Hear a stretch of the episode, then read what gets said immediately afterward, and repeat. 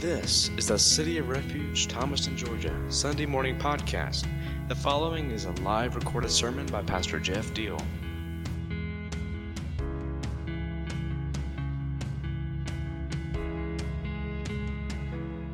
Every kingdom slash empire slash world power that's ever existed rises to a pinnacle and then declines.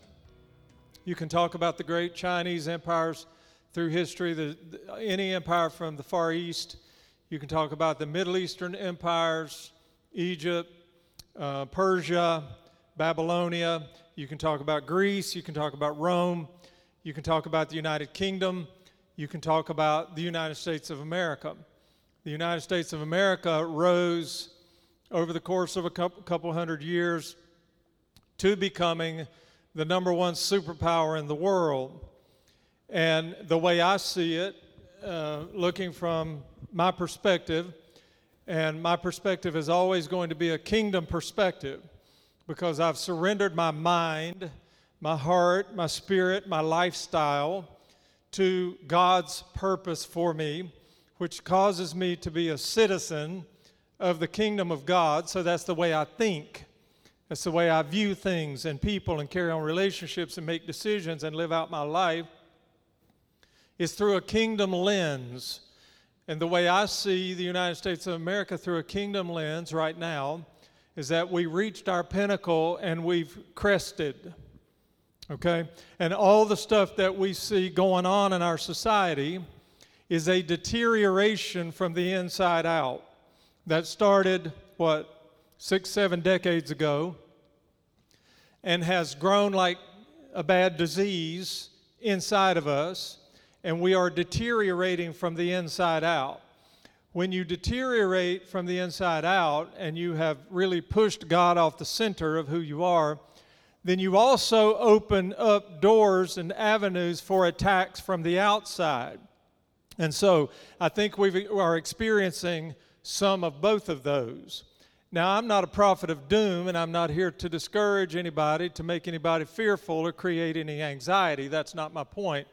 I don't want you to leave here all knotted up knowing that or believing that America's headed to hell in a handbasket. That's not my goal here. My goal is to present us a picture of reality so that we can know, as kingdom sons and daughters, how to think about it, how to react to it, how to respond to what's going on around us. What's the appropriate response? What's the appropriate way to think? What should we be doing? What should we be staying away from? Who should we be staying away from? Who should we be circling the wagons with? These are the things that we need to know. These are the things that we have to land on as our foundation, or we're going to be victims of what 1 Peter 5 talks about. It says the devil is roaming the earth looking for someone to devour. And if we are not established on a solid kingdom foundation, it is a 100% guarantee that we're going to be devoured. We're going to be eaten up by these things. We're going to be eaten up by the system. If we are looking to the wrong sources, if we're making politics our God, we can talk about I love God and I believe in Him, but we spend 30 hours a week watching Fox News and we spend 15 minutes a week on our faces before God in prayer and meditation, well, that balance or that lack of balance is going to set us up to be devoured. 100% guarantee because you can't say something out of this side of your mouth but live it a totally different way off of this side and expect a good result. It just doesn't work like that. You see, God doesn't function based off of the imbalances that we like to try to play trickery and magic with in our lives. He's a very real God who teaches us how to deal with real situations in a godly way. It, it, he tells us everything we need to know, He shows us everything we need to do. And He is working all around us, and His call and His mandate is for us to jump into what He's doing. And if we do that, we're going to be fine.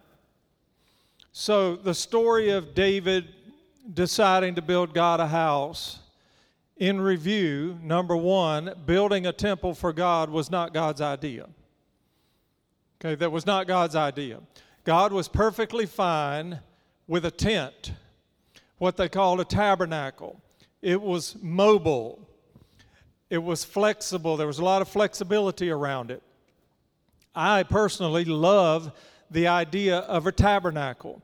This is a beautiful building we're gathered in. All due respect to the people who decided to build this and who put the labor and the money into it, got no problem. It's a great place for us to gather and worship. All right, but I'd be just just as well off if we were meeting under a tent so that if we need to go over there next Sunday, we just carry the tent with us. If you remember when Stephen was being stoned, he, he preached the whole history of Israel to them to start with. And then he said, and then David had the idea to build God a house, but then he didn't get to build it, but his son Solomon built it. And you can almost hear the disdain in Stephen's voice as he's making that declaration because he follows it up by saying, When all God really wants is for us to be a tent shrine for true worship. A tent shrine, what a beautiful uh, w- phrase for what our lives are supposed to look like mobile, flexible, on the go. Wherever we go, the kingdom goes. 25 years ago, my brother and I were having a conversation. He was a youth pastor at a church. He was, or 30 years ago maybe, and he was being asked to move to Atlanta to be youth pastor at a different church. He called me up. He said, I need you to help me pray about this. I just want to know what God's will is. I said, Man, just shut up. He said, What? I said, You know, I said, Is God talking to you audibly, telling you to move to Atlanta? He said, No. I said, Then just make a decision. You're a man of God, you've surrendered your life to Him. You don't have to ask God for His will, you are His will. If you think that Atlanta would give you a better opportunity to perpetuate that will in the earth, then go. If you don't, then stay. End of the story. Now, I say that with full acknowledgement that sometimes God does knock on our heads and say, Hey, I want you to do this. We need to pay attention to that. But for the most part, He calls us, ordains us, anoints us to be kingdom sons and daughters in the earth. And He doesn't just instruct us, I want you to be that spot, you got to be in this spot, you got to be in this spot. No, we can make a decision to go somewhere and be somebody and do something, knowing that we are the will of God walking into that situation. It wasn't God's idea to build himself a house, it was David's idea. And then he wouldn't let David build it because David had shed too much blood. So he says, Your son Solomon's going to build it. So Solomon builds it. And God blesses it. What does that say to us? although it was not God's idea, if we have a great idea, God will bless our idea. It doesn't have to be His idea. But there are three things that have to exist for God to bless it. Number one, it has to bring honor and glory to Him, or He's not going to bless it. Number two, it, the motivation behind it has to be pure. So Solomon can't be doing this in order to gain something for himself. He can only be doing it in order to bring honor and glory to God. And the third thing is that it has to advance the kingdom. Now, literally, in his day, they were advancing the kingdom of Judah, the kingdom of Israel, by building this temple because it established them more solidly in their region as an influencer, as a partner to other nations as a leader in the known world at that time. God blessed it. But God says, so you get to Second Chronicles 7,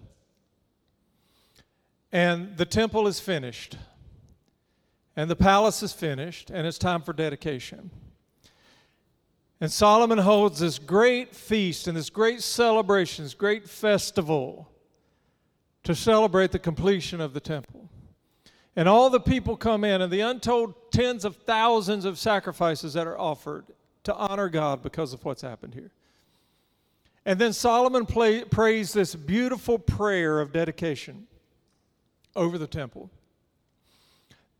That's uh, Second Chronicles chapter 6, leading into the first part of chapter 7.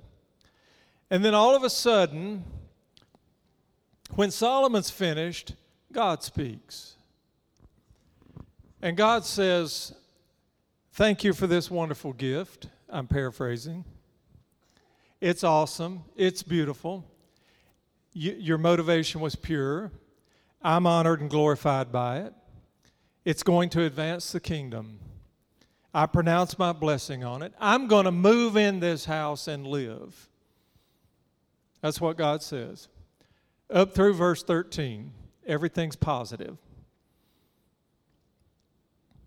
And then all of a sudden he says, But listen, when I send a famine on you, and when I send a plague of locusts on you, when things turn sour, when things go bad, when you're not having a celebration anymore, when there's not plenty of food to eat and wine to drink, when the masses are not gathered throwing parties and listening to music and dancing and having a festival, when all these things come to you, why would God just all of a sudden say that? In the middle of the celebration, or right as he's finished the prayer of dedication, and all these wonderful things going on, why would God just all of a sudden say, when all these terrible things fall on top of you? Well, I think you know the answer. It's because the requirement for God's blessing to continue over all of this was a strict exercise of obedience to His words as time went on.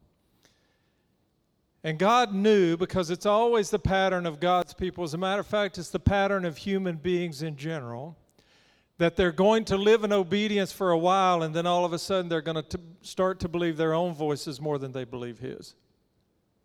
They're always going to start to have an idea that they think is better than God's best idea.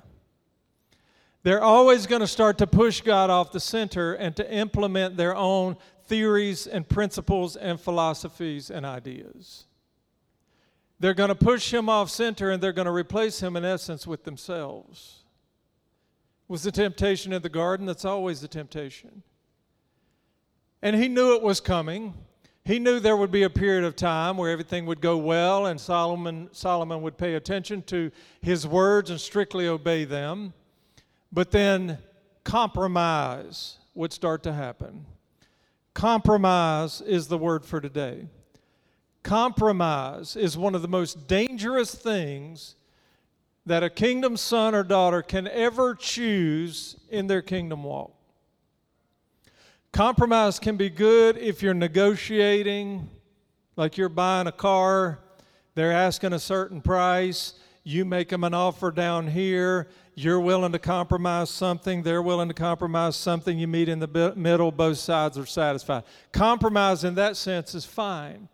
But when it comes to the words of God and his mandate for obedience, compromise is absolutely not allowed. It will only bring destruction. So when we talk about our lives being built to honor God, there's going to come a time when the temptation to compromise comes up. And if we choose that compromise, you know what we can expect? One of two things, and sometimes both.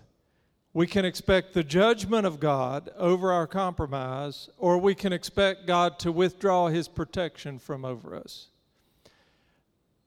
Either one of those is a really, really scary place for me to think about. You ever, you ever think about life out from under the protective hand of God? With the levels of evil that exist in our world, to think about getting up every morning and living outside God's protection. That's what happens when we compromise on his words is we remove ourselves from his protection and we expose ourselves to that enemy that is roaming the earth looking for someone to devour. I want, to, I want us to put up on the screen a passage from 1 Kings chapter 11.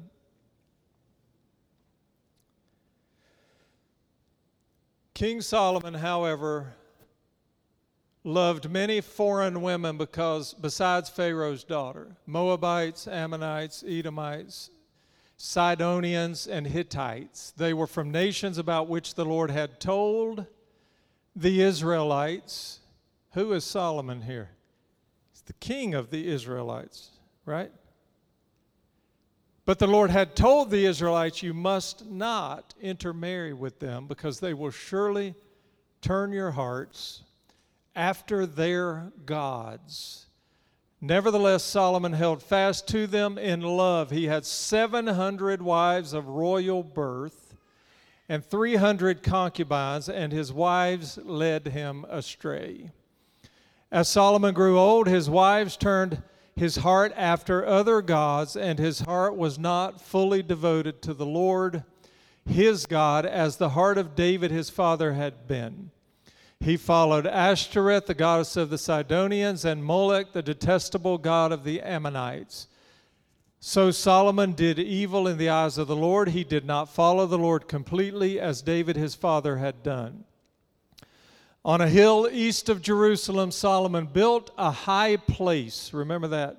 High place for Chemosh, the detestable god of Moab, and for Molech, the detestable God of the Ammonites. He did the same for all his foreign wives who burned incense and offered sacrifices to their gods. The Lord became angry with Solomon because his heart had turned away from the Lord, the God of Israel, who had appeared to him twice. Although he had forbidden Solomon to follow other gods, Solomon did not keep the Lord's command. So the Lord said to Solomon, Since this is your attitude, and you have not kept my covenant and my decrees, which I commanded you, I will most certainly tear the kingdom away from you and give it to one of your subordinates. Nevertheless, for the sake of David your father, I will not do it during your lifetime. I will tear it out of the hand of your son. Yet I will not tear the whole kingdom from him, but will give him one tribe for the sake of David my servant and for the sake of Jerusalem, which I have chosen. We're really telling the end from the beginning here, and then we're going to back up. This is the ultimate result of disobedience. This is the ultimate result of compromise. This is a very common theme in Scripture. Solomon's story is only one story of many throughout Scripture of people who have been called and ordained by God for a purpose but got to a certain point in their lives and in the work they were doing that they started to trust their own judgment. They started to trust the advice and the judgment of outsiders more than they trusted the Word of God. They have a tendency to forget the words of God from the past and to little by little slide into this mode of self sufficiency, and the ultimate end is destruction. He married all kinds of women from foreign places when God had specifically said, You are not to intermarry with these people. Because what's going to happen? When you connect yourself with the wrong people, at some point, the likelihood that you're going to start to embrace their ways, their thoughts, to drift a little bit off center, to push God a little bit more off center in your life, and to compromise, that likelihood is very, very high. When one of my kids starts talking about, I'm not using this because Maddie brought her friend here this morning, I promise I'm not. But when, when one of my kids starts talking about liking somebody, dating somebody, whatever, I jump right into that conversation early on because I've got to intercept the plans of the devil. That's my responsibility as a father is to run interference on the one who, looking, who is looking to devour my child. Right? Do they know the Lord? Do they walk in relationship with God? Are they kingdom minded? Do they have a servant's heart? Are they a giver or are they a taker? Are they self centered? Are they ask, always asking or, or, or, or indicating that they want you to serve them, do something for them, or the, are they indicating a servant's heart toward you? Because don't talk about loving God and going to church and doing all things, being part of the youth group, blah, blah, blah, if you are not a servant. When the Bible talked about being unequally yoked, that is a lesson we had better take very seriously. And we are way too loose as parents about letting our kids hang out with this person and go places with that person and to date this person or that person when they are not like minded and they are not connected in their spirits toward God, their Creator. It is very, very serious business. I have seen it happen over and over and over, and I can't count on but about two fingers the number of times the godly kid has been able to influence the ungodly kid toward godliness, but I can't count on a hundred sheets of paper the number of times I've seen it happen the other way. And good kids end up out there in a ditch somewhere doing all kinds of horrible stuff, mixed up, confused, in rebellion because they got connected with the wrong person, the wrong people. The Lord told him specifically, there's no insinuation here. It's a specific instruction. You are not to connect yourself with these people because they're going to lead you into worship of their gods, and that amounts to compromise, and compromise equals destruction. That's why he says to them, When I send a plague on you, when the locusts show up, when disaster and illness happens, because he knew that those days were coming. So let's back up to the beginning. And let's put up 1 Kings chapter 3. Here's where it starts. It starts with 1. Solomon made an alliance with Pharaoh, the king of Egypt, and married his daughter. Well, there you go. There you go. Egypt, a pagan nation. Egypt, who's Pharaoh? Pharaoh equals ruler. Pharaoh is a king of sorts. Pharaoh is the most powerful man in the nation. And during the Egyptian the days of the Egyptian empire made him the most powerful man in the world. And you know what Pharaoh was considered to be both by himself and everybody else? He was considered to be a god. He wasn't just a man.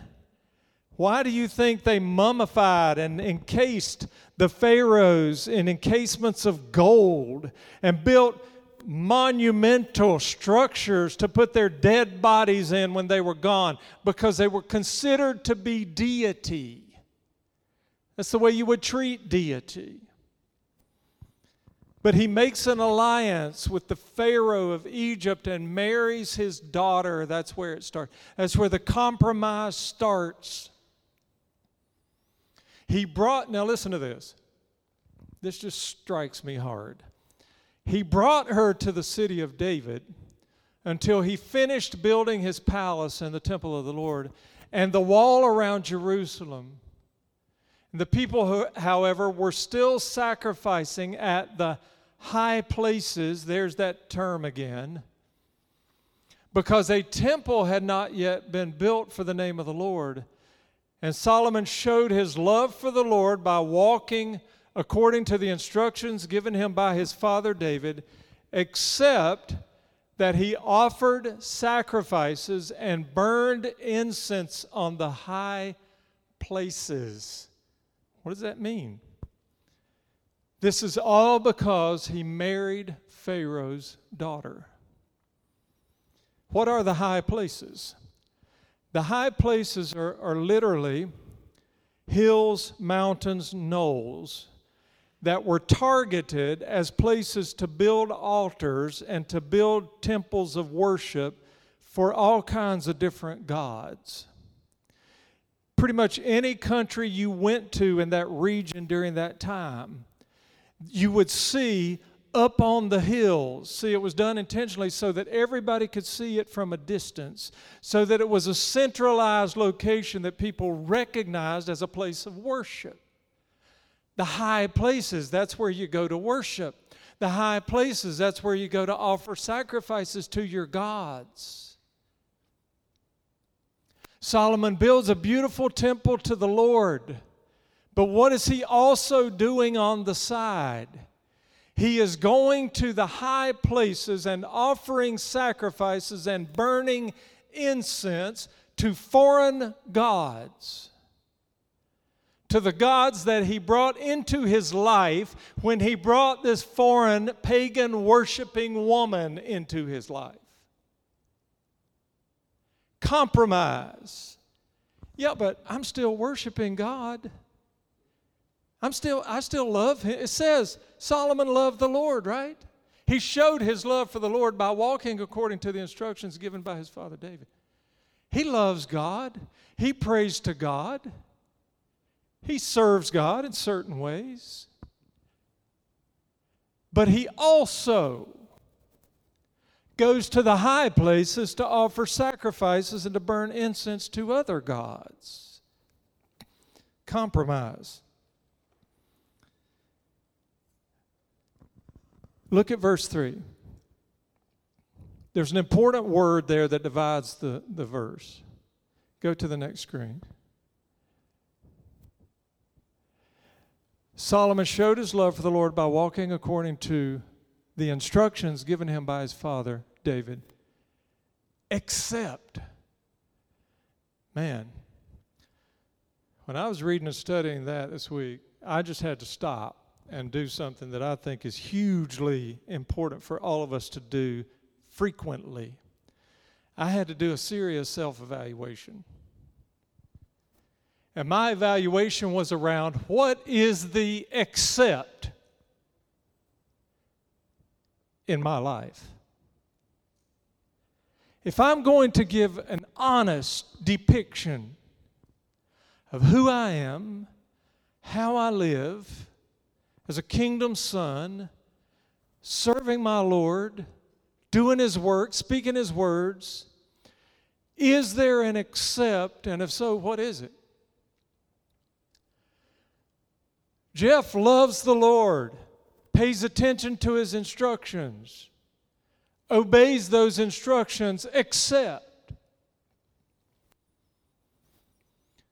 What am I not willing to do that He's calling and challenging, commanding me to do? What am I doing that's outside of His will? What am I doing that would be categorized as disobedience? What kind of thoughts I'm, am I having that would fall in that category of accept? What kind of attitudes exist in me from time to time that would fall in the category of accept. What gods? What gods am I paying attention to? Offering some sacrifice to, burning some incense to, in that God's high places. Well, I refuse this morning to tell you what my accepts are. But I challenge you to evaluate what yours are. You don't have to tell me, but I do ur- er, strongly urge you to do a self evaluation to get down to the bottom of what are the accepts. Because it's the accepts that amount to compromise, and it's compromise that leads to destruction. There can be no accepts or at least we should be growing out of them, maturing, advancing, becoming more like Christ day by day so that it, the accepts, if they do exist, and they exist for all of us, are little by little transforming out and being replaced by more of the Spirit of God. The Lord asks, then, toward the end of chapter 3, what blessing Solomon would like to receive. And we know what he asks for. He doesn't ask for riches, he doesn't ask for long life, he asks for wisdom. You You see, God is still tracking with his servant. He's not going to walk away from us on the first mistake. To date, Solomon has only married one foreign woman. That's a bad idea. It's not producing good results. But God is still tracking with him. You're still my son. I've still called you. Re- reflect back on Solomon's father, David. Did he ever make a mistake? yeah, it's pretty serious mistakes. Did he ever live in disobedience? Yeah, at a pretty serious level from time to time. But what did David always do? He repented. He repented sincerely on his face, weeping and wailing, covering himself in ashes and dirt, tearing his clothes off of himself. He's so disgusted with his own disobedience and begging God for his forgiveness. And then David always cried out. Three things you always read it. Read the books of Samuel. Read the Psalms. David is always repenting, he's always crying out to God. He wrote more than half the Psalms, and if you read those Psalms, you consistently see this theme of this total dependence on God and this crying out that God would show up and do what God can do. And the third thing he's always doing is he's always worshiping. Man, what a life! What a life. Repenting, crying out, and worshiping. If we just lived our days out like that. God will never turn away and walk away from us. God will never remove his protection from us. God will never pronounce destructive judgment on us if we are always repenting because that's a perpetual experience. It's not a one and done. It's not pray a prayer, prayer and you're saved and you're good to go for all of eternity. You can live however you want to the rest of the time. None of that. That's all a lie. It's a farce. Forgiveness and repentance is perpetual. It's all the time. I've got things I need to be forgiven of today, so I'm going to ask for repent. I'm going to repent today. Right? And then crying out, just always saying, God help me. You know what? If you are consistently crying, God help me, your self sufficiency is going to dissipate. Too many of us spend our time standing looking in the mirror saying, How can I help myself? What a joke. Really? I know y'all. Forget about it. You can't help yourself. You can't save yourself. You can't forgive yourself. You can't put yourself on a solid kingdom pathway to realize His true purpose for you and live in complete and utter fulfillment all your days. You think you can do that through some grand idea you came up with? And then worship. I opened up the, the service with a challenge to worship. And it was a challenge. It was a challenge because they had to come up with a couple songs right before church. And sometimes the instrument, there was something weird going on in the background there that was not on with the rest of what it was going on. And, and uh, right, hey, there's still the call to worship because worship doesn't depend on the amenities that are around us, it's an attitude of the heart. What does Solomon do? It says, according to the instructions given him by his father David, but he did not follow the example of his father David. See, you can pay attention to what people are saying, you can read their books, you can listen to their podcasts, you can whatever. But if you're not doing the stuff, if you're not following the examples, if you're not taking the advice, it's not going to work out well. He knows what his father David said. But as time goes on, because he's been willing to compromise, he doesn't follow David's example. he begins to worship other gods. Got to finish up. 1 Corinthians chapter 10.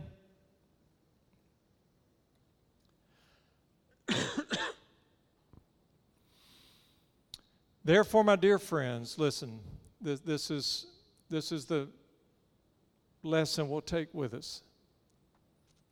Flee from idolatry. What should Solomon have done the minute the Pharaoh wants to sit down with him and have a conversation about working out a deal that will benefit both countries, but our kids need to get married? He should have grabbed his coat like Joseph did and run like a scalded dog. He should have said, No, sir. I will not compromise. I don't care what either one of us thinks the price tag in terms of the relationships between our two countries might end up being. I will not compromise on what the Word of God to me is. Flee from idolatry. Flee from compromise. A city of refuge, a few years back, we had a lady come who's the founder and executive director of a major company that's headquartered in Atlanta. She wanted to come and do a tour. She wanted to have a conversation. So, of course, we told her to come on. She did the tour. She sat down for the conversation. She loved everything. She was all about the women's stuff that we do, the trafficking, anti trafficking stuff, and all. She says, I'm all in. I'm ready to write a check today to start my support, which will be ongoing support for your work. And my first check's going to be a million dollars. Hey, I don't know if y'all are aware of this or not, but a million dollars is a lot of money a million dollars is very important to uh, a nonprofit ministry like City of Refuges was even more important back then because you know there were months where we were borrowing money to pay the payroll. She said, "But the condition on my gift is that you give me a spot on your board of directors." Why is that your condition? Because I want to have a say in how the money is directed and how it's. And the answer to her was, Thank you so much for coming for a tour. Appreciate your spending your time being interested in who we are and what we do, but no thank you. Say, what? You turned down a check for a million dollars? No, we turned down compromise. Turned down compromise. Because you know, you can accept a million dollars today, but you have no idea what that million dollars may cost you as time goes on. Because our board positions are not sold. Every person on our board of directors is there because of relationship. These are people who, yes, are financially well put. These are people who are corporate executives. These are people who are attorneys. These are people who are uh, finance financiers. But it started with them and their wives and children coming and serving meals in the kitchen. It started with them coming and working at a kids' event that we put on, a Christmas outreach. It started with them coming once a week on Sunday evenings to prepare dinner for the ladies who live in House of Cherith. It started with them starting to invest of their time, their talent, their treasure over a period of years in most cases. And then they were offered a position on the board of directors. You keep it pure. You eliminate compromise. By the time it's time for them to serve on the board, you know exactly what you're getting.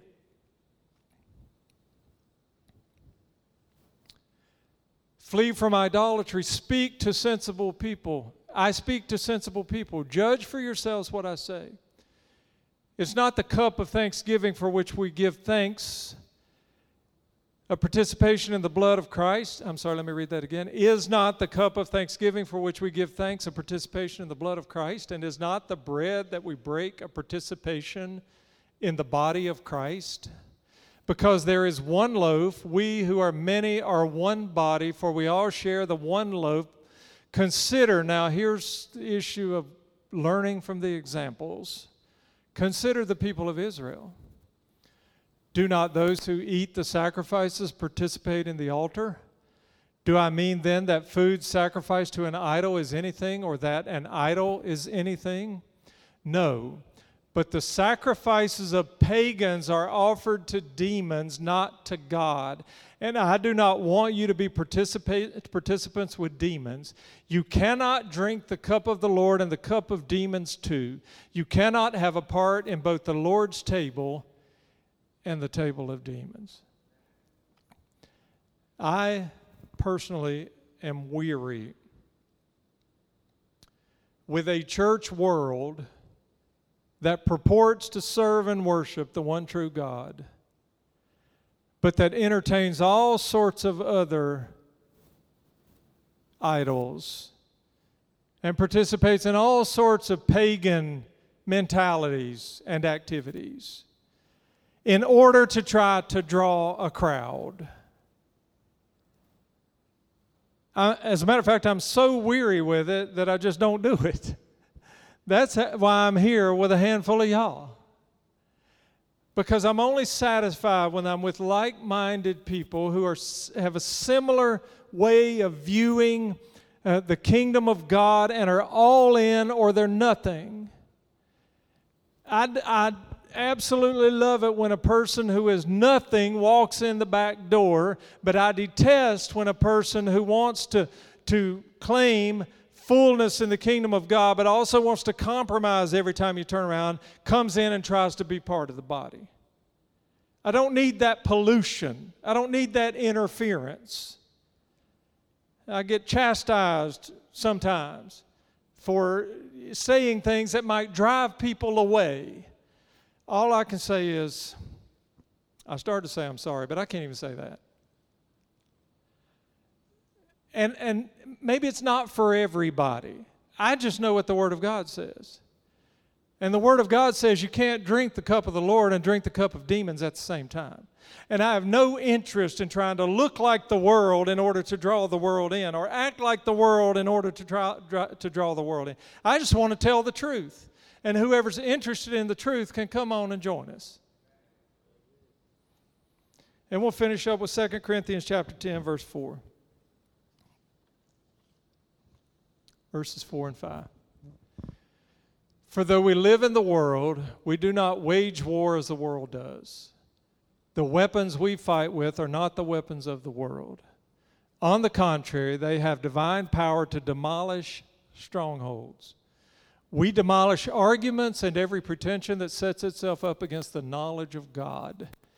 And we take captive every thought to make it obedient to Christ.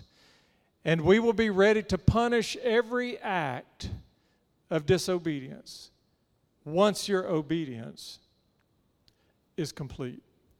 This is the call. This is the challenge to the church. This is the lesson we take with us if you have made a decision to live in relationship with God, to walk in His kingdom, then you're making a decision to be obedient to His words. You're making a decision to think a certain way, and that requires that we surrender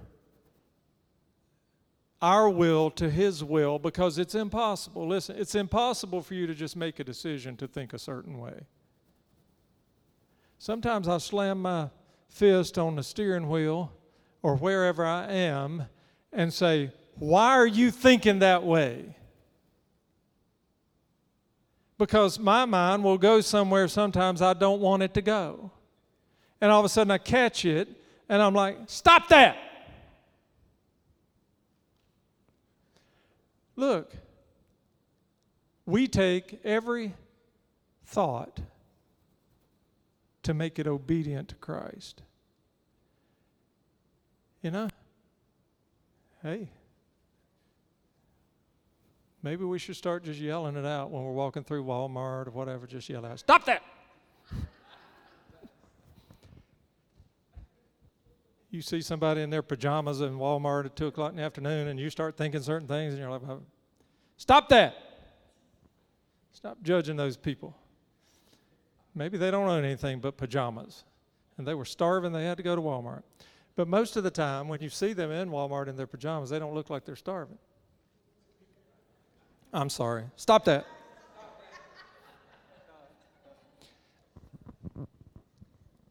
Judgmentalism, critical spirit, you know, judging people based on appearances, ba- judging people based on the way they talk, the way they communicate, judging people based on, you know, decisions they make that from looking from here from my perspective in, just looks like stupidity, right? I don't know their story. I don't know what happened to cause people to be the way they are. I don't I don't know what kind of damage may have been done. I don't know what brokenness exists down in there that drives their behaviors. One thing you can be sure of is that the behaviors you see exhibited by people by and large are not the problem. It's whatever that's broken deep down inside that's driving that behavior that's the problem. That's what we can't see. That's why it's a mistake for us to judge them as people if you don't know their story, if you don't know the brokenness, if you don't know the path they've traveled. We grab those thoughts. We are on a pathway for our obedience to be complete. So when we're told to take every thought captive, that sounds impossible, right? When we're told to be perfect as, as God is perfect, well, is that really even possible? The point is it's a challenge to live in our lives to live our lives in a way that tomorrow I'm a little more perfect than I was today. That the day after that I'm a little more perfect than I was than I've ever been in my life the day I die should be the most perfect I've ever been if I'm living out my obedience toward completion. So, what happened with Solomon? Well, he opened the door by marrying a pagan woman. He cracked that door even further when he started to worship her gods in the high places, to offer sacrifices, to burn incense. He slung the door wide open when he started taking in other wives from other countries, all pagan nations. And he started to worship their gods. These two that are mentioned, Chemosh and Molech, if you don't know how terrible that is, then just Google them. We're not talking about, you know, we're not just talking about dancing around in a field in front of a golden calf. We're talking about some really horrible, detestable stuff. If the scripture describes them as detestable, it was bad. And Solomon is going to the high places to offer sacrifices to these gods and calling himself a servant of the one true God at the same time. That sounds terrible, but we need to do a self check before we determine and conclude about how terrible it really was in Solomon's life, if maybe a little bit of that exists in our life. And ultimately, God says to him, as we read in the first passage, the end of the story, because of your disobedience, because you refused to pay attention to my words and to continue to live in a pattern of obedience to it, I'm stripping the kingdom. I'm going to let you live out your days and die, but the kingdom's going to be stripped under your son. I'm not going to be I'm not going to completely destroy him. I'm going to give him one tribe. But I'm going to strip the rest and it's going to be destroyed. These gods you're worshiping, their people, the people that worship them, are going to take over what I gave to you. What a tragedy say, well, Solomon lived it out as a rich man in a palace and whatever. Does that matter? If you told me today that I'm going to be fine and live out my life, be comfortable and happy and have plenty of money and everything's good, but that because of things I've done, my son is going to experience destruction, heartbreak, pain, loss. Do you think that's going to make it easier, uh, easier on me just because I won't be the one here experiencing that? No, as a matter of fact, I think I'd, I'd rather be knocked down myself than to know that's going to happen to my kids and my grandkids. This is the import of our decisions. This is the import of our commitment to Him. It's the import of our commitment to the kingdom way, to thinking through a kingdom and looking through a kingdom lens and thinking with a kingdom perspective. And making sure that we're only worshiping the one true God. He's at the center of our lives. Father, thank you for your words. Um, I think they've hit us right where we need to be hit today, and that we can take them and we can be strengthened by them. We can have better clarity on how to be obedient sons and daughters walking out of here than we had when we walked in. I pray your people will be encouraged that there is a pathway that we can travel that will bring tremendous peace and satisfaction and fulfillment and reward ultimately. And that that will spill off on others as we travel through this life. I pray your blessings of peace and power and provision, protection over us as we leave. You give us a great week and that in all ways you'd be glorified through our lives as we let our light shine among men so that they will see our good works and bring glory to you. Amen. Amen.